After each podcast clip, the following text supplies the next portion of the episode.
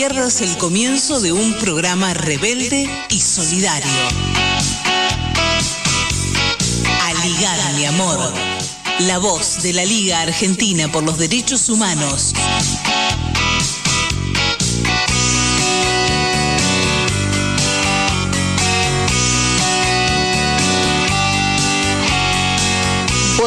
Buenas tardes, bienvenidos, bienvenidas, bienvenides todos a otro encuentro de Aligar mi amor, porque esto es un encuentro que, al que nos gusta arribar todos los que participamos de esto. Mi nombre es Mariens Monzón y estamos en territorio rebelde, estamos con eh, nuestra amiga, nuestra compañera Dayana Álvarez en territorio rebelde, como bien decimos, y eh, aquí estamos hasta las 14. Y por supuesto, como cada sábado está mi compañero y el que conduce, digamos, prácticamente esta, esta, esta nave es Olivier Rebursem. ¿Cómo estás, Oli? Co-conduce, co-conduce, ¿Qué, ¿qué, haríamos sin tu, sin tu conducción? nada. Este, buenos días entonces y saludamos también a todos los otros integrantes del equipo. Así es. Nora Leguizamón, que es, eh, también está en la producción y está en, es coordinadora de Voces de Indoamérica. Nora Podestá, vamos por las Noras. Nuestra coordinadora general, la recuperamos, a Elisa Giordano, ya la tenemos presente por aquí. También está Víctor Rueja en el diseño gráfico y Malena Adandía también en las redes, que realmente impecable lo de Malena. También saludamos a las eh, radios que nos retransmiten, especialmente en simultáneo a FM La Propaladora 106.5 de eh, la provincia de Neuquén y también a cada una de las radios que nos retransmiten durante el fin de semana, durante la semana, a todas ellas a las que queremos tanto de cada una de las provincias que nos van acompañando cada sábado y durante la semana como bien decimos. Hoy eh, el tema que vamos, sobre el que vamos a hablar tiene que ver con la importancia de la memoria como derecho humano. Eh, esto tiene muchísimas aristas y bueno, para charlar sobre este tema eh, tenemos distintos invitados hoy, Olivier. Sí, así es. El primero ya lo tenemos aquí en punta, pues va a ser por Zoom, por Meet la, entrevista. Es nuestro compañero de la Liga, quien dirige el espacio de la Liga con Palestina, el querido Alberto Teskiewicz. También vamos a estar hablando con otra compañera de la Liga, Guadalupe Godoy, abogada, jurista, docente universitaria y una de las que ha construido los juicios por crímenes a humanidad en Argentina, que hoy están en, atravesando situaciones complejas, ¿no? Así es. Ah, se ha estrenado en plataformas esta semana una película que se llama El oficio de buscar a Inés. Es eh, así directamente un tema sobre el el oficio de buscar a Inés tiene que ver con eh, este, no sé si decirlo, no me sale otra palabra más que trabajo, pero no es un trabajo, sino la dedicación de un padre en la búsqueda de su hija. Vamos a hablar con eh, Silvia Ollero, quien es hermana de Inés, y vamos a desarrollar el, de qué se trata este tema y esta, y esta sobre esta película para, para también eh, compartirla con, con ustedes. Seguramente será una, nota muy emotiva que dará para hablar de don César Ollero, quien fue también un referente de la liga, este, se acercó mucho a la liga, un militante popular español que vino exilado con el franquismo. Seguramente lo hablaremos con Silvia. Así es, también vamos a charlar con Rosana Cesaroni, quien es docente y escritora, y tenemos su libro para sortear este, en este día, ¿no? De paso vamos a charlar sobre eso. Además vamos a conversar sobre la marcha del apagón. Bueno, esta semana fue una semana de distintas efemérides muy importantes, muy importantes con lo que tiene que ver con los derechos humanos y con la memoria. Totalmente. Uno de los casos tiene que ver con la masacre de Napalpí, ocurría hace 98 años, este 19 de julio, hecho que, que tratamos ya bastante en el programa con algunos de los abogados que participaron del juicio por la verdad que aquí se hizo, recuerdo a Duilio de la Liga de Chaco, quien le mandamos un, abrazo a la distancia, y a todos los que participaron de ese juicio tan importante, ¿no? Y por el otro, otro homenaje va a ser a la conducción, a la Dirección Nacional del Partido Revolucionario de los Trabajadores, Ejército Revolucionario del Pueblo, el comandante Mario Roberto Santucho y sus segundos, Domingo Mena y Benito Urteaga, quienes cayeron en esa misma fecha, pero 40, hace 46 años, este, o sea, 32, 52 años después de la masacre de Napalpí, este, en lo que fue la caída de, la dirección del PRT, este, y este justo hace muy poco eh, falleció Álvaro Ancilloto, que tuvo mucho que ver con, con descubrir la verdad sobre esos hechos, ¿no? Su hermana Ana María fue una de las que cayó en esa en ese acto Esa represión, exactamente. Y bueno, también tenemos hoy, como decíamos, el sorteo del libro, sucedió en La Habana. Vamos a agradecerle a Acercándonos Ediciones y por supuesto también a, a nuestra entrevistada del día de hoy, Rosana Cesaroni, quien es la autora de esta de esta obra. Además, tenemos entradas para la obra teatral Las putas de San Julián de Rubén Mosquera. Es una alegría, la verdad, porque es una obra que recomendamos eh, efusivamente. La fuiste a ver hace muy poco, interesante, sí, muy interesante, muy, eh, muy emotiva también y muy que nos sacude, ¿no? De alguna manera, como, como puse por allí, que nos interpela. Siempre eh, Osvaldo Bayer, que de quien es, esta, esta obra, ¿no? Inspirada en esa, en él, esta historia sobre eh, las huelgas obreras de, en la Patagonia. En la Patagonia, exactamente. Bueno, y la reacción de estas, de estas mujeres del prostíbulo La Catalana que reaccionaron ante esta actitud de los, de los represores, de los, de los asesinos, así lo llamaban. Bueno, ustedes se pueden comunicar al 11 26 90 84 96, reitero, 11 26 90 84 96 para hacerse acreedores del, del libro o de las entradas y también a través del Facebook de Aligar Mi Amor y si no a través de el Gmail, aligarmiamor arroba gmail.com. Dicho esto, tienen tiempo hasta las 14, ¿sí? Comuníquense. Separamos y ya vamos a saludar a nuestro invitado. Aligar, mi amor. El programa de la Liga Argentina por los Derechos Humanos.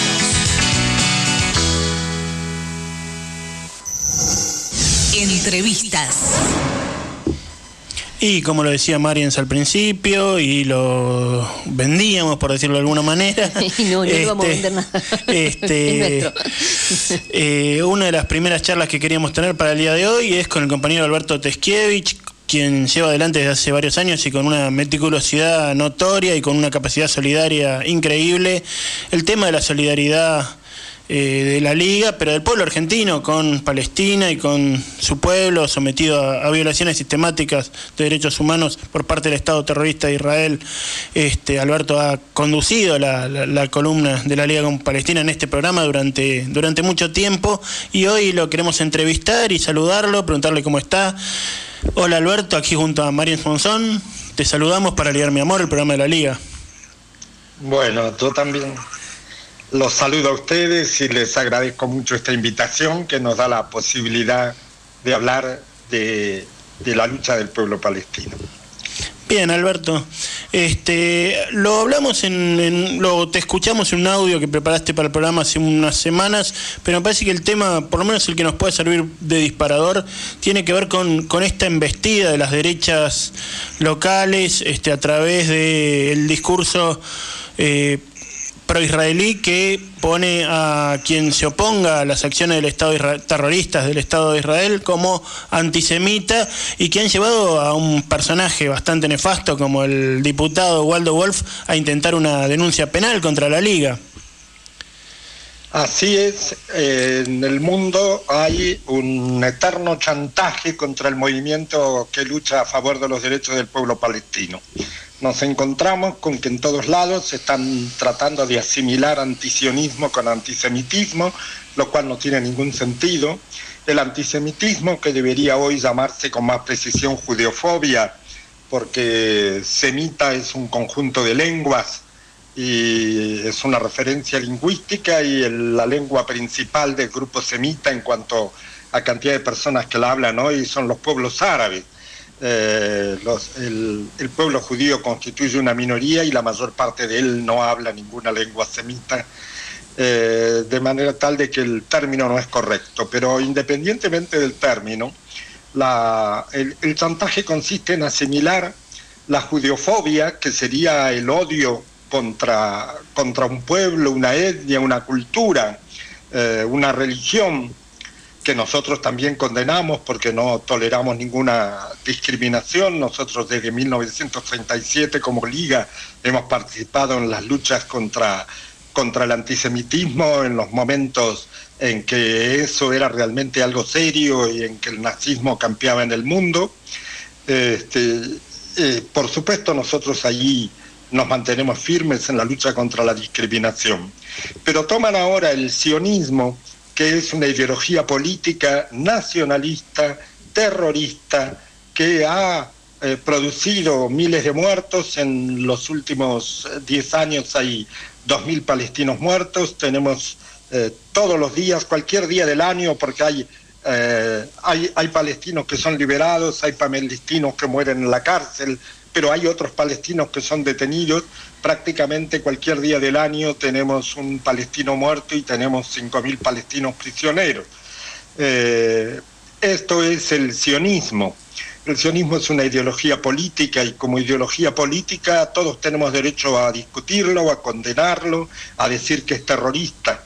También tenemos derecho a responder al llamado de la sociedad civil palestina. La sociedad civil palestina hace años ha tomado un rumbo, el rumbo del boicot, desinversiones y sanciones, que ese fue eh, un rumbo tomado por el pueblo sudafricano para luchar contra el apartheid. Apartheid sudafricano, que es, eh, tiene muchas diferencias, pero también muchas similitudes con el apartheid que sufre el pueblo palestino desde el río Jordán hasta el mar, porque en todos esos espacios que son distintos y donde hay leyes y normas distintas que tienen que ver con el pueblo palestino, eh, siempre está discriminado, perseguido y limitado en sus derechos y por supuesto en el fundamental, el, derecho a la vida.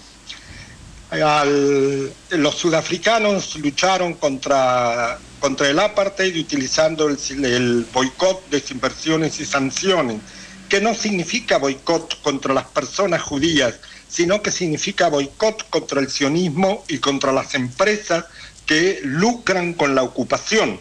Y eso es, eh, se está tratando de ser asimilado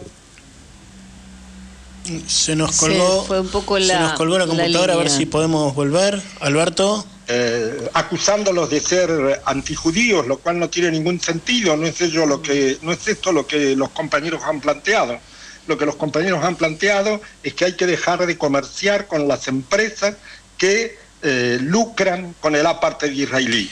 Alberto, eh, te, interrumpo la exposición que es realmente muy clara y muy, muy importante, pero sobre este punto, ¿no? Nosotros desde aquí junto a Mariens eh, hemos dicho desde los micrófonos del programa que bueno, que gracias, no, no por mandarnos la parte, pero gracias a programas como el nuestro, a, labores como la tuya, básicamente desde nuestro programa, se ha permitido que se conozca un poco más eh, la situación de, del horror que vive la mayoría palestina este, tras la ocupación israelí y en los últimos años con, con los agravamientos con los gobiernos de derecha, cada vez más de derecha que han tenido ese Estado. Este, eh, el tema del BDS que vos señalabas, sin y como que se ha abierto en algún grado, en, algunos medios, al menos en medios no, no hegemónicos, pero en algunos medios se ha, se ha, agrandado la cuestión palestina y se puede discutir. El tema del BDS es un tema que casi no se conoce, que ¿Cómo se puede hacer para realmente instalarlo como algo, como algo público y como un debate que incluso se pueda ah, compartir como lucha desde aquí, ¿no? En, cierto boicot, en cierta denuncia a empresas de capitales israelíes y transnacionales. Eh, nosotros aspiraríamos a que todos los lugares donde hay organizaciones populares, por ejemplo los centros de estudiantes, los sindicatos, eh, los organismos de derechos humanos se declararan a sí mismos espacios libres de apartheid israelí. Mm. Eso quiere decir no utilizar elementos, no, no ser clientes, no, no, no dar fondos a las empresas que soportan este apartheid. Por ejemplo, Hewlett Packard. Hewlett Packard es eh, no comprar más, no decimos que tiren lo que ya tienen, pero no comprar más PCs, no comprar más eh, impresora de Hewlett Packard, porque Hewlett Packard da toda la tecnología para los puestos de control, todo el software para los puestos de control que vigilan la vida cotidiana de los palestinos. Hoy tenemos por delante una tarea compleja, difícil en la que tendremos que empezar a movilizarnos. Eh, Mercorot es la empresa estatal israelí que concentra el tema del agua. El tema del agua es un tema clave en esa zona y mientras los colonos eh, los colonos judíos israelíes que residen en la Cisjordania ocupada, yo lo he visto personalmente, nadan obscenamente en piletas de natación, a los campesinos palestinos apenas tienen agua para el riego. Hay una diferencia de 5 a 1 en la cantidad de litros por día que pueden utilizar. Estos campesinos del río Jordán me decían, para nosotros existir es resistir, mantenernos aquí simplemente vivos es resistir. Se ha hablado muchos años de que las colinas de las alturas del Golán en Siria eran objetivo estratégico de Israel porque desde las alturas del Golán era fácil disparar hacia territorio israelí. Pero eso no es cierto, el objetivo es estratégico porque en las alturas del Golán están las nacientes de las fuentes de agua que alimentan toda la zona, que alimentan, y esa es el agua palestina que es cotidianamente robada y eh, transferida mayoritariamente hacia los israelíes. ¿Cuál es el problema concreto que tenemos ahora los argentinos? Nuestro ministro de Interior, Guado de Pedro, acompañado por una serie de gobernadores, ha viajado a Israel hace pocos días eh, y ahí han hecho una serie de acuerdos, por ahora verbales, con Mercorot, para que Mercorot maneje las aguas argentinas en las distintas provincias. Y eso es muy grave, porque nosotros lo que vamos a hacer es importar apartheid y sostener apartheid con, con, nuestras, con nuestras boletas del agua, cada vez que paguemos por la provisión del agua. Hace unos años lo intentó el gobernador Scioli y un gran movimiento social en la provincia de Buenos Aires y que, que incluyó a los sindicatos que tenían que ver con el tema los que eran los trabajadores de, la provisión de agua en la provincia de Buenos Aires, logramos que la, que la licitación, aún que llegó a su fin porque no pudimos pararla, pero fue finalmente anulada. ¿Qué pasó esta no vez? importa las excusas que dieron. Mm. Sí. ¿Qué pasó esta eh, vez entonces, Alberto? nosotros hoy lo que está, lo que estamos proponiendo es que ni siquiera haya licitación. Lo que estamos proponiendo es que hacer cada conciencia sobre lo que significaría eh, traer a Mercorota a la Argentina y, tratar de que esto se corte de cuajo. Sí, me preguntabas algo. No, ¿qué pasó esta vez que sí se, se avanzó y se llegó a eh, acordar con Mercorot? no se avanzó, pero se promete avanzar, ah. se promete avanzar en toda la línea. Es sorprendente que un gobierno que se autodefine como nacional y popular tenga relaciones carnales con el Estado de Israel, un Estado terrorista y de apartheid, pero es así, lo vemos todos los días. El otro día hemos visto unas fotos de la, de la ex embajadora israelí eh, sentada en el, sillón, de Rivadavia, sí, sí, en plena sonrisa, sí, muy impresionante. Este, Alberto, mencionabas el tema de la movilización y de, la necesidad de despertar y, de, convocar a todo el movimiento popular en una acción única o en acciones que unifiquen esta lucha. Eh, ¿Hay algo planeado? Eh, ¿Podemos avanzar algo, digamos, este, en, en conversaciones en ese, en ese sentido para plantear esto? En los próximos meses? En, primer lugar les quiero contar, porque eso es importante, que el BDS no solo es lucha, también es triunfos. Tenemos triunfos permanentemente en muchos lugares del mundo.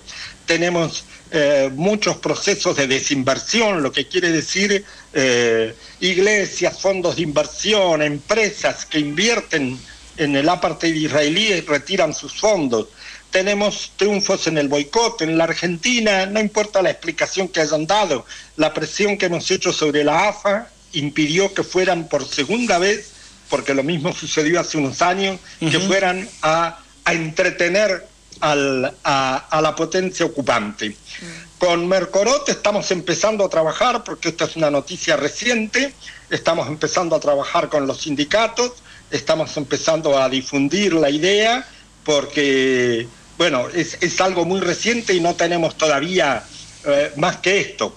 La idea de empezar a difundir en todos los organismos populares que tenemos que decirle no a Mercorot y que Mercorot no puede tomar en su poder las aguas argentinas. Cual. Esperemos que, esto se eh, crezca y se pueda difundir con mayor eh, intensidad, ¿no? Y se reconozca un poco más, para que todos sepan de qué se trata esta empresa Mercorot. Eh, Alberto Teskiewicz, nuestro columnista estrella de Palestina y nuestro querido compañero de la Liga. Muchísimas gracias por este contacto con Aligar Mi Amor. Te abrazamos como siempre y muchas gracias. Muchas gracias a ustedes y que sigan con este exitoso programa. gracias. Entrevistas. ligar, mi amor. Somos la liga. No soltamos la mano de nadie.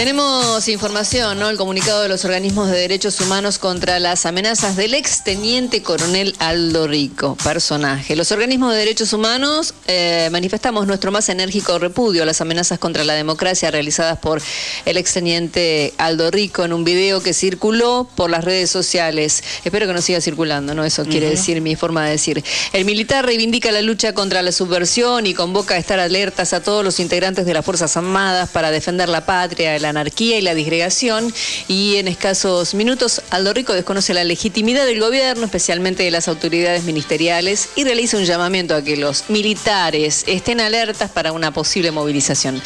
Es imposible olvidar aquellos días de Semana Santa de 1987 cuando el entonces teniente coronel encabezó un intento de golpe de Estado contra el gobierno de Raúl Alfonsín, cuyo resultado final fue la sanción de las leyes de obediencia debida y el punto final, el principio de unos largos y oscuros años de impunidad para los Paradójicamente, Aldo Rico utilizó la democracia que siempre despreció para ocupar cargos públicos, como el de intendente de San Miguel, por ejemplo.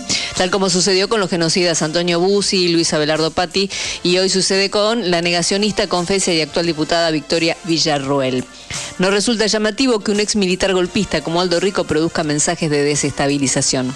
Los organismos, como decimos, de derechos humanos, que llevamos más de 45 años de lucha por memoria, verdad y justicia, denunciamos en reiteradas ocasiones las propuestas autoritarias y antidemocráticas que estos sectores han intentado impulsar en el marco de contextos sociales de profundas dificultades. Frente a la crisis actual de todos los sectores debemos ser cuidadosos. Convocamos a todas las fuerzas del campo popular a unirnos en la defensa de la democracia y las conquistas en materia de derechos humanos que supimos conseguir.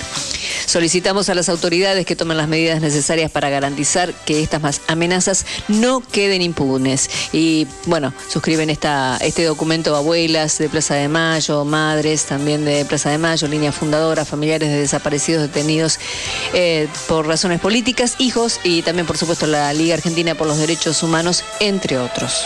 Sí, bueno, la reacción del gobierno afortunadamente en este caso no, no, no fue mala, sino que ya en el día de ayer el secretario de Derechos Humanos de la Nación, Horacio Petrala Corti, introdujo la, la denuncia en los, como, en los tribunales de Comodoro Pi este, por el delito de sedición, por el delito de llamado la sedición. Eh, es muy grave lo de Rico, es muy grave lo de Rico, pero yo creo que además nos pone, además de, de movilizarnos, es muy bueno este, que haya salido este, este, este comunicado de los organismos, pero claramente que pone una vez más sobre el tapete el debate de, de qué hacer con el negacionismo, ¿no? Y esto no es punición sí, punición no, sino claramente que tiene que haber una definición político-jurídica de negacionismo. Más allá de cómo se lo sanciona, tiene que haber una, una definición de negacionismo como una práctica social. Eh, repudiada, repudiable. Eh. Exactamente, y van ocurriendo cosas distintas, ¿no? En este momento recordaba algo que pasó en la provincia de Neuquén, concretamente en Cutralco, donde docentes iban a... Eh, conversar con los chicos para decirle, bueno, en esta escuela hubo desaparecidos o en, en la zona hubo un, un centro de, de, de detenidos desaparecidos. Y se los negaron, se los negaron, le dijeron que no se podía. Bueno. ¿Los padres después, o.? No, no, la conducción de la escuela. Ah, la después, dirección de la escuela. Exactamente. Después volvieron a, a insistir y se los negaron nuevamente. Sí, sí, eh, y eso es algo que, que, existe, ¿no? Por lo menos en la ciudad eh, eso se ha podido, se ha podido hacer. Así que bueno, el negacionismo está eh, a la orden del día en muchos puntos del país. Vamos y venimos.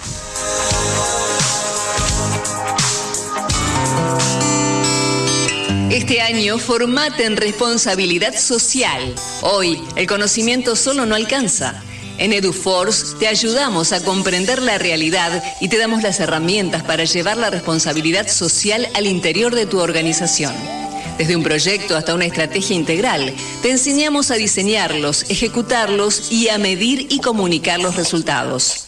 En nuestra plataforma digital podés encontrar textos, videos y participar de clases en tiempo real con el profesor y otros alumnos. Lo haces a tu ritmo y desde la comodidad de tu casa.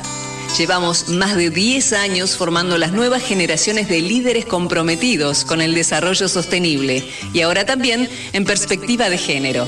Ingresa en eduforce.com e inscribite. En Acercándonos Ediciones, producimos y distribuimos materiales culturales promoviendo la pluralidad cultural, el pensamiento crítico y la interacción como herramientas para construir un mundo mejor y más justo. Te invitamos a recorrer nuestros espacios en las redes y así conocernos un poco más. Súmate y participa en las actividades. Búscanos en redes sociales como Acercándonos Cultura y en nuestra página de internet www.acercándonoscultura.com.ar. Te esperamos. Aligar mi amor, el programa de la Liga Argentina por los Derechos Humanos, no solo se emite los sábados a las 12 por AM740 Radio Rebelde. Podés escucharlo también por YouTube y Spotify y seguirnos en Facebook y Twitter cuando quieras. Seguinos en las redes como Aligar mi amor para comentar y compartir los informes y las notas. Acordate, Aligar mi amor.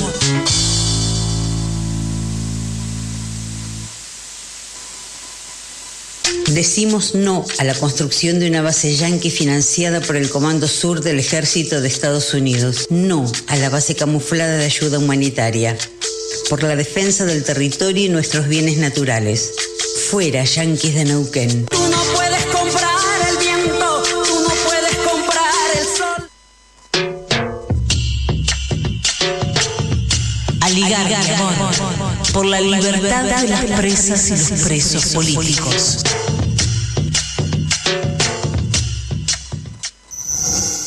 Entrevistas. Y la este, charla que teníamos con Marians sobre estos terribles dichos de, de Aldo Rico nos llevan a la próxima nota para lo que estamos comunicados con alguien a quien conectamos y, y pedimos su opinión más de una vez de este programa por la, por la importancia de sus palabras. Me refiero a la abogada, profesora de Derecho. No, no. A la, a la abogada, profesora de Derecho este, y militante de la Liga Argentina por los Derechos Humanos, una de las artífices de los juicios en La Plata. Me refiero a Guadalupe Godoy, aquí Olivier Bursén junto a Marian Monzón. Te saludamos para ligar mi amor. Lupe, ¿cómo estás? Hola, buen, buen día, ¿cómo están? Bien, bien. Bueno, Lupe, eh, el tema de los juicios y de su estado actual y de los debates que se han dado en torno de ellos, me parece que puede ser uno de los disparadores. También pensando en, en darle una perspectiva a esto y en pensar en, en qué problemas eh, estamos atravesando en materia de juicios en estos últimos tiempos. ¿Te parece? Bien, sí, sí. Bueno, eso, digamos, Eh. si nos puedes contar un poco. Sí, eh, me, me parece que eh, tiene que ver con por ahí algunas noticias que hemos tenido en estos últimos días o semanas, eh, que muchas están como como destacando algunas cuestiones negativas en sintonía con una idea de una suerte de regreso de dos demonios y demás. Y me parece que hay como que distinguir eh, un par de cuestiones, ¿no? Porque si bien hay medidas judiciales que tienen que ver con esto, hay otras que tienen que ver con otro tipo de situaciones. Una es que estamos a 16 años del inicio de los juicios y que por lo tanto hay cuestiones que por ahí como movimiento de derechos humanos tenemos que volver a discutir de cuáles son los objetivos que tenemos sobre los juicios, para qué los hacemos, ¿no? Claro. Porque creo que no es lo mismo a 16 años que en el inicio, eh, que las condiciones se van modificando y por lo tanto algunos de los objetivos también. Me refiero a que en los juicios nosotros buscamos condenas, claramente, pero también buscamos, bueno, verdad, saber qué sucedió, hay una parte de reconstrucción que al día de hoy continúa, ¿no? Saber dónde sí. están. Sí, eh, los destinos finales, si se pudiera. los destinos finales, cuál fue el, eh, o sea, tomar real dimensión y, y poder eh, reconstruir lo que fueron los circuitos represivos, eso es parte. Otra parte es la disputa de sentido que hacemos en los juicios, quiero decir, eh, la lectura sobre lo que significó la dictadura.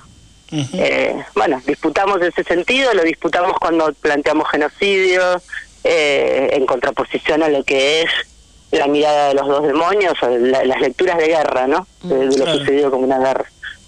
Entonces, en, en ese panorama se dan distintas cosas y distintas resoluciones que no, no creo que haya que leer siempre en términos de eh, retroceso. Concretamente en estos días salió esta eh, eh, esta resolución de, un- juicio eh, de, de La Plata, Fuerza de Tarea 5, que el titular fue Casación dice que no fue genocidio. ¿no? Entonces, eh, para muchos fue, bueno, esto es la vuelta a los dos demonios y demás. Y en realidad, eh, a mí me gustaría hablar de ese juicio porque fue uno de los que más eh, disfruté. No sé si disfruté esa palabra, pero sí, en parte sí. Sí, de ¿qué- hacer. qué más pasión le has puesto, Claro. seguramente.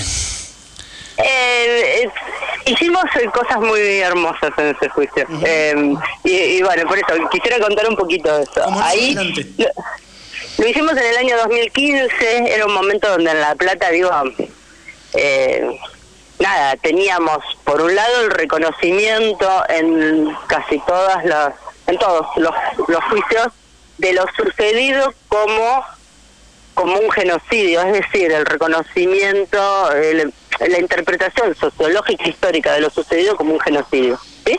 Eso significa contextualizar los hechos en eh, es el famoso en el marco de que aparece en la sentencia, que es la contextualización de los hechos como la persecución de lo que es el grupo nacional, o sea, los sectores militantes y los sectores eh, sociales que se que, que luchaban eh, por cambios revolucionarios en nuestro país, ¿no? En, eh, bueno, contextualizándolo de esa manera, la, destru- la persecución, la destrucción de estos grupos, para poder instalar eh, un modelo de sociedad regresivo.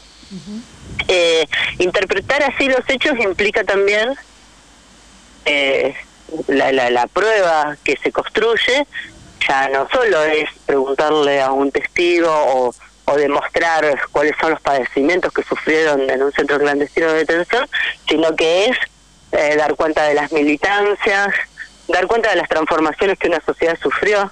En el caso de Fuerza de Tarea 5, por ejemplo, tiene que ver con toda la destrucción de lo que era la zona fabril de Berizo y Ensenada, ¿no? de los alrededores de La Plata, eh, que tuvo que ver con la destrucción bueno, del astillero de Santiago, del frigorífico Suiz, de la persecución de todos los trabajadores sindicales eh, sindicalizados y los bueno las, las comisiones internas. Ahí eh, y nosotros ahí fuimos más allá y logramos un poco más. Logramos no solo ese reconocimiento eh, sociohistórico de lo sucedido como un genocidio, sino que las condenas fueran por el delito internacional de genocidio. ¿sí? Todo un logro, ¿no? Eh, claro, una co- eh, de hecho se los condenó como coautores del delito internacional de genocidio, lo que significa eh, fue la primera sentencia en el país que tuvo que ver con ese reconocimiento de esa coautoría. Ahí ya no estamos hablando de una cuestión de disputa de sentido, estamos hablando de cómo se asigna responsabilidad y cómo se califican los hechos. Es una discusión como más finamente jurídica, digo, Sí, más pero técnica. igual de valiosa. Claro, claro. Y, claro. Y por otro lado, logramos la primera sentencia también donde se reconocía al que los hechos calificaban en el delito de desaparición forzada de personas. Ustedes saben que el, el código no tenía previsto un genocidio y por lo tanto las, el- en el derecho interno lo sucedido eh, se enmarcaba en La privación privación ilegal de libertad claro. tanto las torturas y em, la verdad que privación ilegal de libertad se aplica tanto para quien fue detenido desaparecido y luego liberado como para aquellas personas que al día de hoy siguen desaparecidas. Salvo en los casos donde se pudiera acreditar su homicidio. En algunas jurisdicciones se ha aplicado la, idea, el, la calificación de homicidio para aquellas personas que aún continúan desaparecidas, pero, por ejemplo, la Liga y muchos organismos más, tenemos ese criterio que se aplicó en los 80 de oponernos a la calificación de homicidio, si no hay una respuesta de dónde están esas personas desaparecidas y quiénes fueron los responsables, ¿no? Que tuvo que ver con una cuestión política e histórica de oponerse a, ustedes se acuerdan, en los 80. Sí, a la presunción de fallecimiento, de los desaparecidos, tantos muertos, eh, el discurso oficial tanto de la dictadura como del informe final, si se quiere, como de este del discurso jurídico posterior. El de Balvin, claro, sí, exactamente. Exacto, que entonces era, bueno, si están desaparecidos, díganos dónde, cuándo, si están muertos, no tienen que decir dónde, cuándo y cómo. Bueno, entonces acá también estuvo ese reconocimiento. Con lo cual, el fallo que ahora saca en casación donde no discuten el marco sociohistórico de que lo que sucedió fue un genocidio. Por lo tanto, no se puede pensar en un plano de, eh, retroceso de negacionismo o de retroceso en esos términos. Lo que se da en la discusión jurídica es si se aplica o no el artículo 2 y la mayoría dice que no, como lo dice el 99,98% de la jurisprudencia, que califica los hechos en este como delitos de lesa humanidad, que es como un delito más general y no este específico de, que sería el genocidio, que implica demostrar además la intencionalidad genocida de quienes llevaron adelante el exterminio. ¿sí? Mm. Y tenemos un voto, por eso yo el titular lo haría al revés, por primera vez más allá del Tribunal Oral 1 de La Plata, tenemos un voto de casación, que no es cualquier voto, es de Alejandro Slocar, ¿no? Sí. Eh, que dice que sí y nos da la razón. Y no solo eso, sino que cita eh, en su argumentación a Héctor Barbero, compañero nuestro. bueno, y a Daniel Feierstein. Eh, es decir, que por primera vez tenemos un voto muy sólido en casación eh, que nos da la razón en esta cuestión, ya más técnica, ya más fina, que es la aplicación del artículo 2.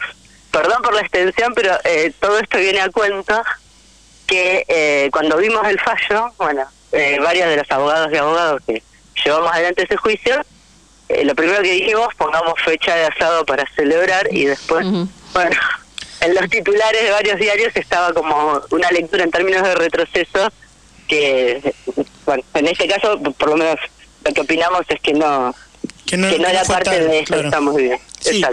No, evidentemente también cuando hablas de, lo, de la disputa de sentidos, lo hablábamos un poco con la fiscal Gabriela Sosti, que tuvo el juicio de Campo de Mayo hace un par de semanas, este, va por ese mismo lado, ¿no? Por repensar eh, la función de los juicios en la sociedad, su contenido histórico, pero evidentemente hay una impresión también de que los medios quieren instalar este, este posible avance de, la teoría de los demonios, esta duda, este, que se suma a este, el tema de las penas domiciliarias que son mayor, mayoría no me sale mayoría este pero que claramente requieren de, un debate que este bueno que bueno que lo puedas aportar vos como profesional y como especialista digamos pero que no está en muchos espacios y llama confusión. Se entiende la pregunta Lupe sí se entiende y pasó lo mismo con esa domiciliaria que le dieron a Chocolate que bueno, es parte, digo, nosotros llevamos, la mayoría hoy están en prisión domiciliaria y, y ahí es cuando vuelve a pesar el paso del tiempo.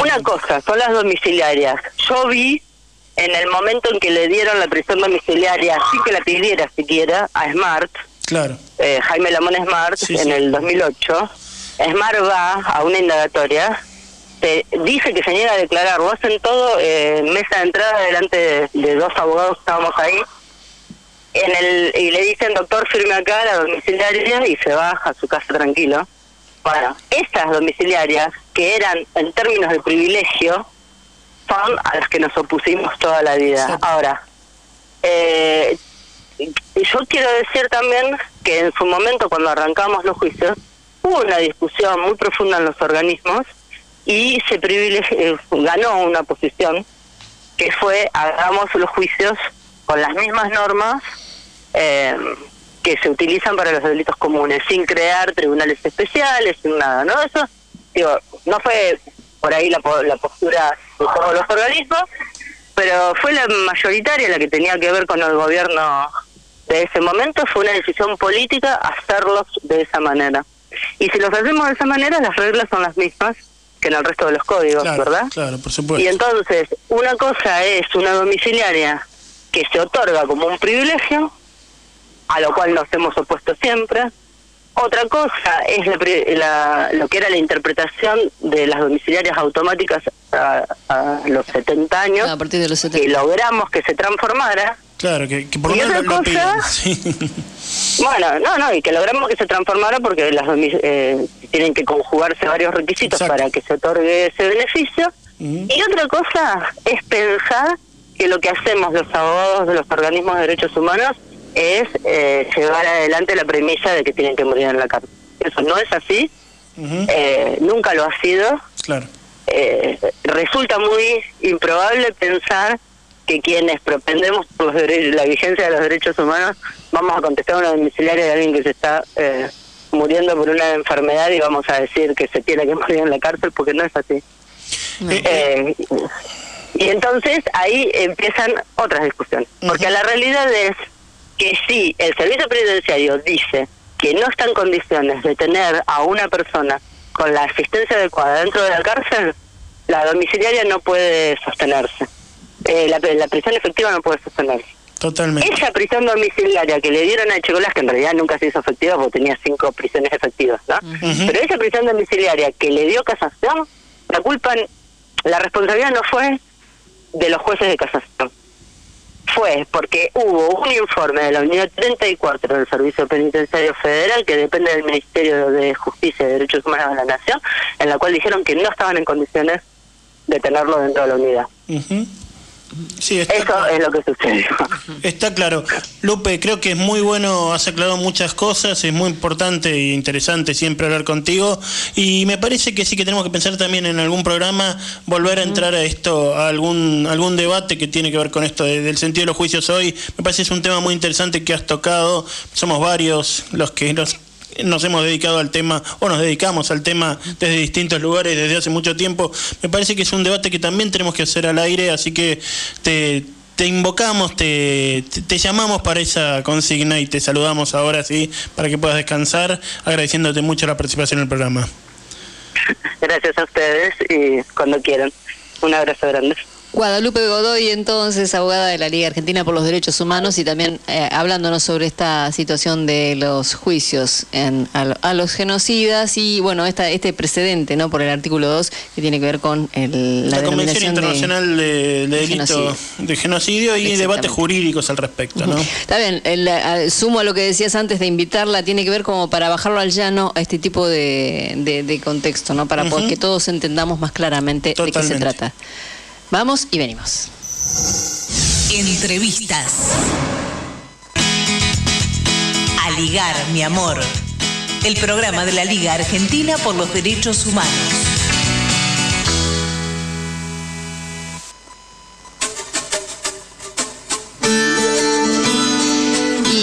Berta Lozano nos envió una información que tiene que ver con la marcha del apagón, este informe de la Liga de Salta. ¿no? El día 21 de julio se llevó a cabo la marcha número 39 en Libertador San Martín. Allí estuvimos presentes una vez más para marchar desde Calilegua a Ledesma. Recorrido que realizaron los genocidas trasladando compañeros secuestrados durante la noche del apagón. Las primeras marchas las realizaban madres y familiares de los y las compañeras que eran entre 25 y 30 personas.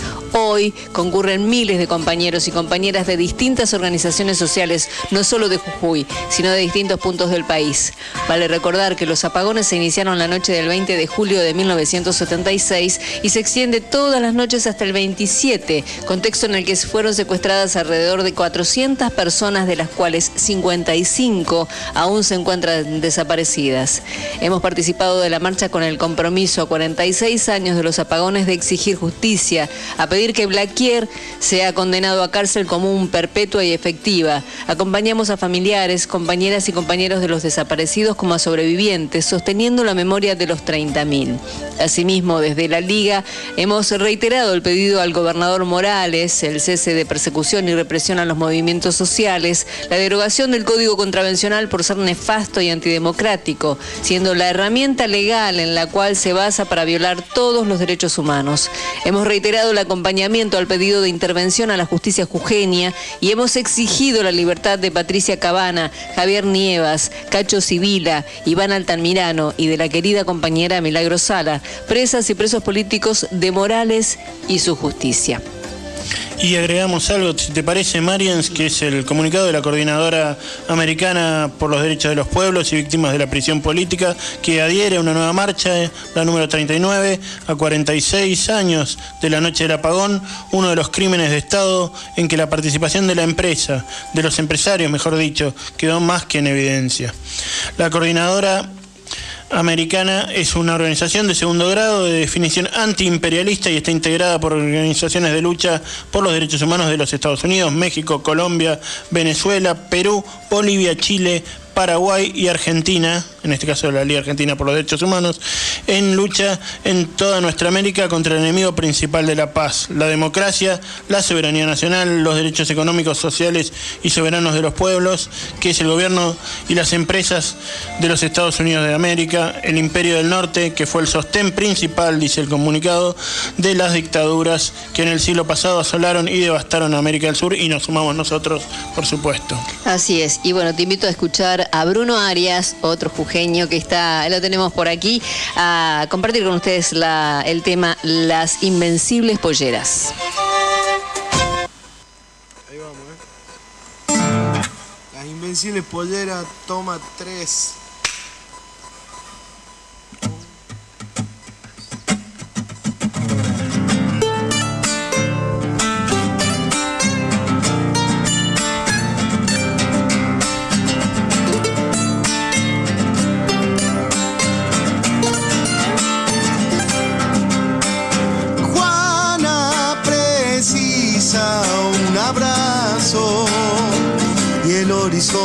Madruga mientras Camila se fuga porque el amor no hace caso. Juana precisa un abrazo y el horizonte madruga. Ah, en del fracaso, una bruja no se quema. No hay poder que no le tema a una verdad que recita cuando Alejandra se quita la muerte con un poema.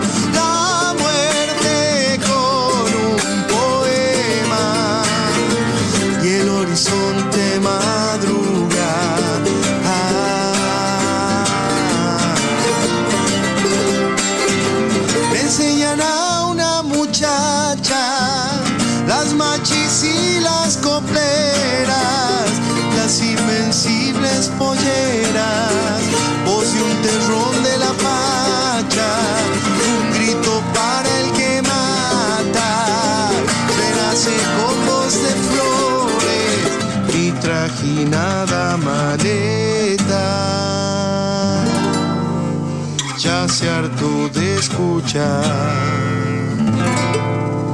Los días no saben pasar si no cantan a Violeta.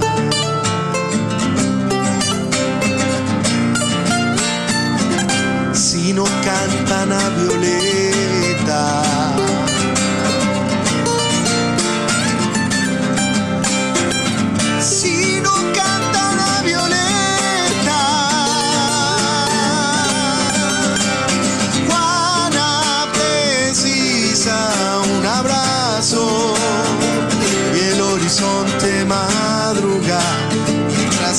Camila se fuga porque el amor no hace caso. Milagro precisa un abrazo y el horizonte madruga. Ah.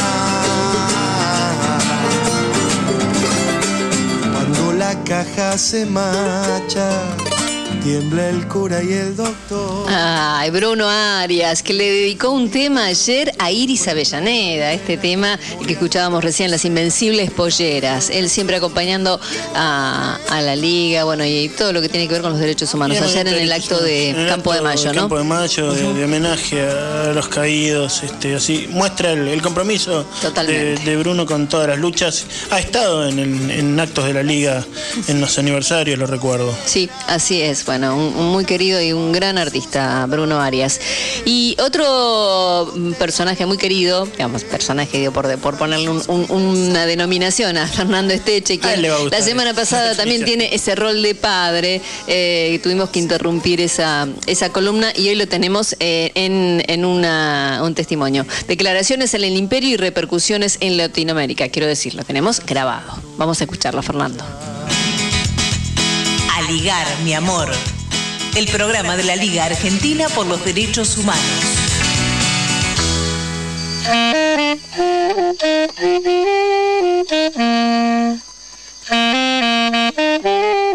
Cuando hace un par de semanas el inefable y permanente asesor en seguridad estratégica John Bolton, en el programa de mayor audiencia de la CNN, programa de mayor impacto en la política norteamericana que conduce Jake Tepper, que nada menos es un uno de los entrevistadores más importantes de la CNN, se ufanó de haber organizado trabajosamente golpes de Estado por todo el mundo, provocó un cimbronazo general que merece por lo menos algunas reflexiones para tratar de entender semejante escena que a primera vista asoma como bizarra y sin embargo puede estar exponiendo un nuevo viraje estratégico norteamericano o en todo caso la pretensión de un nuevo viraje estratégico en algunas formas de parte del Estado profundo de llevarlo adelante.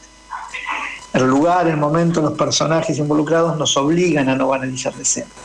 Bolton es un tipo que sabe mucho de lo que es, eh, de lo que en la guerra de baja intensidad, en la doctrina de guerra de baja intensidad y en las actuales guerras civiles se nombra, es nombrado como reversibilidad, que tiene que ver con la, eh, el arrebato de las banderas históricas de los sectores populares a los sectores eh, a los sectores populares y la reconversión de las mismas en función de para funcionalizarlas como políticas de amortiguación de los conflictos. Bolton trabajó con los dos Bush, con Bush padres, Bush hijos, con Ronald Reagan y también con Trump, con quien se distanció por la negativa del singular presidente norteamericano a invadir Venezuela, fíjense nada menos. Es un exponente del pensamiento pre-reganiano, es decir, viene de la época de las operaciones encubiertas, de los, golpes de Estado provocados, pero de los que no se ufanaban, viene de la época del no blanqueo de operaciones. Después con Reagan esto cambió. Este, en aquellos tiempos hubo, después de Vietnam y el Watergate, una grave crisis de consenso y se pergenió lo que se llamó primero la doctrina Reagan, que va a derivar en de baja intensidad, los documentos de Santa Fe. Y a los efectos de lo que nos interesa, diremos que esta crisis de consenso en la que hoy también está inmersa la política norteamericana, se empezó a resolver en aquel momento con el blanqueo de las, de las operaciones este, extraterritoriales, donde desde los contras nicaragüenses como ensayo principal en nuestra América hasta los mujahidinis afganos, este, como el otro gran conflicto que estaba por aquel momento, eran llamados desde el oficialismo, desde, desde el sistema oficial de la política norteamericana como luchadores por la libertad. Y los equiparaban moralmente a los padres fundadores. Millones de dólares en asistencia contra insurgentes fueron aprobados por el Congreso norteamericano, sepultando las operaciones encubiertas y reservadas. Esto legitimado, por ejemplo, con la película Rambo 3, donde Rambo aparece luchando al lado de los afganos contra los soviéticos. Más tarde, Bolton siguió con sus declaraciones explicando que los golpes de Estado fueron necesarios para defender intereses norteamericanos. Siempre hago mención, me parece formidable la escena de la película de Costa Gabras, que justamente es un exponente cultural de aquel momento de crisis de consenso, que la hace nada menos, la produce y la distribuye nada menos que los, estudios Universal, donde Jack Lemmon, cuando habla con el embajador norteamericano buscando a su hijo desaparecido en Viña del Mar, el, embajador norteamericano le espeta insolente que si no le hubiera pasado eso, él estaría tranquilo en su casa y que el trabajo de ellos es preservar los intereses norteamericanos, ¿no? medio haciéndose cargo del golpe en Chile. Eh, la guerra de Irak, el, propio asesinato de Saddam Hussein, la invasión inexplicable a Afganistán, el robo de las reservas venezolanas y la investidura, ridícula como presidente a Guaidó, son algunas de las perlas que puede exhibir Bolton como, propio trabajo. Además de ser uno de los principales promotores de las nuevas derechas supremacistas que aparecen como Vox en Europa y con algún trabajo también acá en América y en Argentina. Lo que es probable es que Bolton esté trabajando no de analista en la CNN, este, sino operativamente, este, que, esté operando, que esté haciendo que esté haciendo su trabajo. Es probable que ante la crisis de consenso vean la necesidad, o por lo menos sectores del programa dominicano estén viendo la necesidad de empezar a legitimar algunas operaciones extraterritoriales que les permitan efectivizar su maniobra de redespliegue global ante la crisis que está atravesando de, hegemonía este, y, y, la guerra de Ucrania. No olvidemos que el Maiden o las revoluciones de colores del Magreb las ejecutan, las ejecuten demócratas o republicanos, son la forma principal de intervención norteamericana para crear condiciones de su recuperación estratégica. El Maiden, por ejemplo, fue el paso necesario para que termine sucediendo lo que sucede en Ucrania. Entonces, para redondear, lo que tenemos que prestar atención que estas declaraciones de Bolton, lejos de ser un exabrupto o, de ser eh, declaraciones inocentes, sean probablemente la manifestación de una nueva operación política este, y de una nueva construcción de dispositivos de intervención extraterritorial de parte de los Estados Unidos.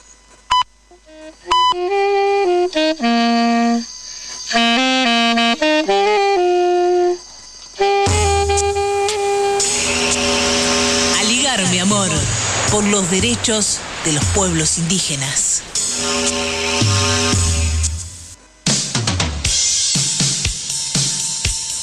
Y así cumplimos la primera hora de estas dos horas de Aligar mi amor. Hasta las 14 los acompañamos. Y para la segunda hora, quédense porque tenemos a Silvia Ollero, con quien vamos a charlar sobre el oficio de buscar a Inés. También a Rosana Cesaroni, autora de Sucedió en La Habana. Y de paso les, les digo que se pueden comunicar al 11 26 90 84 96 hasta las 14 o a través del Facebook de Aligar mi amor. Y si no, a aligarmiamor arroba gmail para participar por el libro Sucedió en La Habana y por las entradas para Las putas de San Julián, la obra de Rubén Mosquera. Quédense que hasta las 14 nos quedamos en Aligar mi amor.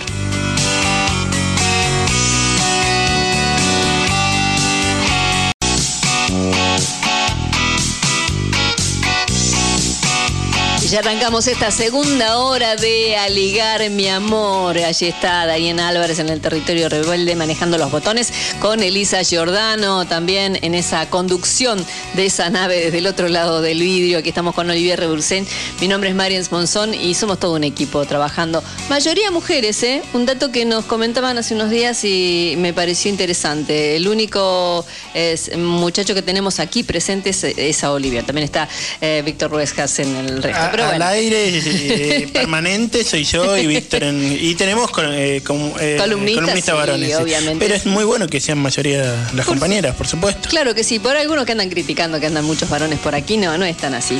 estamos las mujeres manejando esta, este esta recorrida, por decirlo de alguna manera. Y vamos a saludar a otra señora, ¿no? Que es eh, Silvia Ollero. Ella, eh, estudió química, se recibió en medio de, del Cordobazo, ¿no? Esta, esta, este movimiento que se produjo en esa provincia. Y también es hermana de Inés Ollero, eh, el motivo de una película de Anaí Carballido Marzá, El oficio de buscar a Inés, que también lo involucra al papá de Silvia. Pero vamos a saludar a Silvia Ollero. Bienvenida, Olivier Reursen, Marian Sponsón, la saludamos. ¿Cómo estás?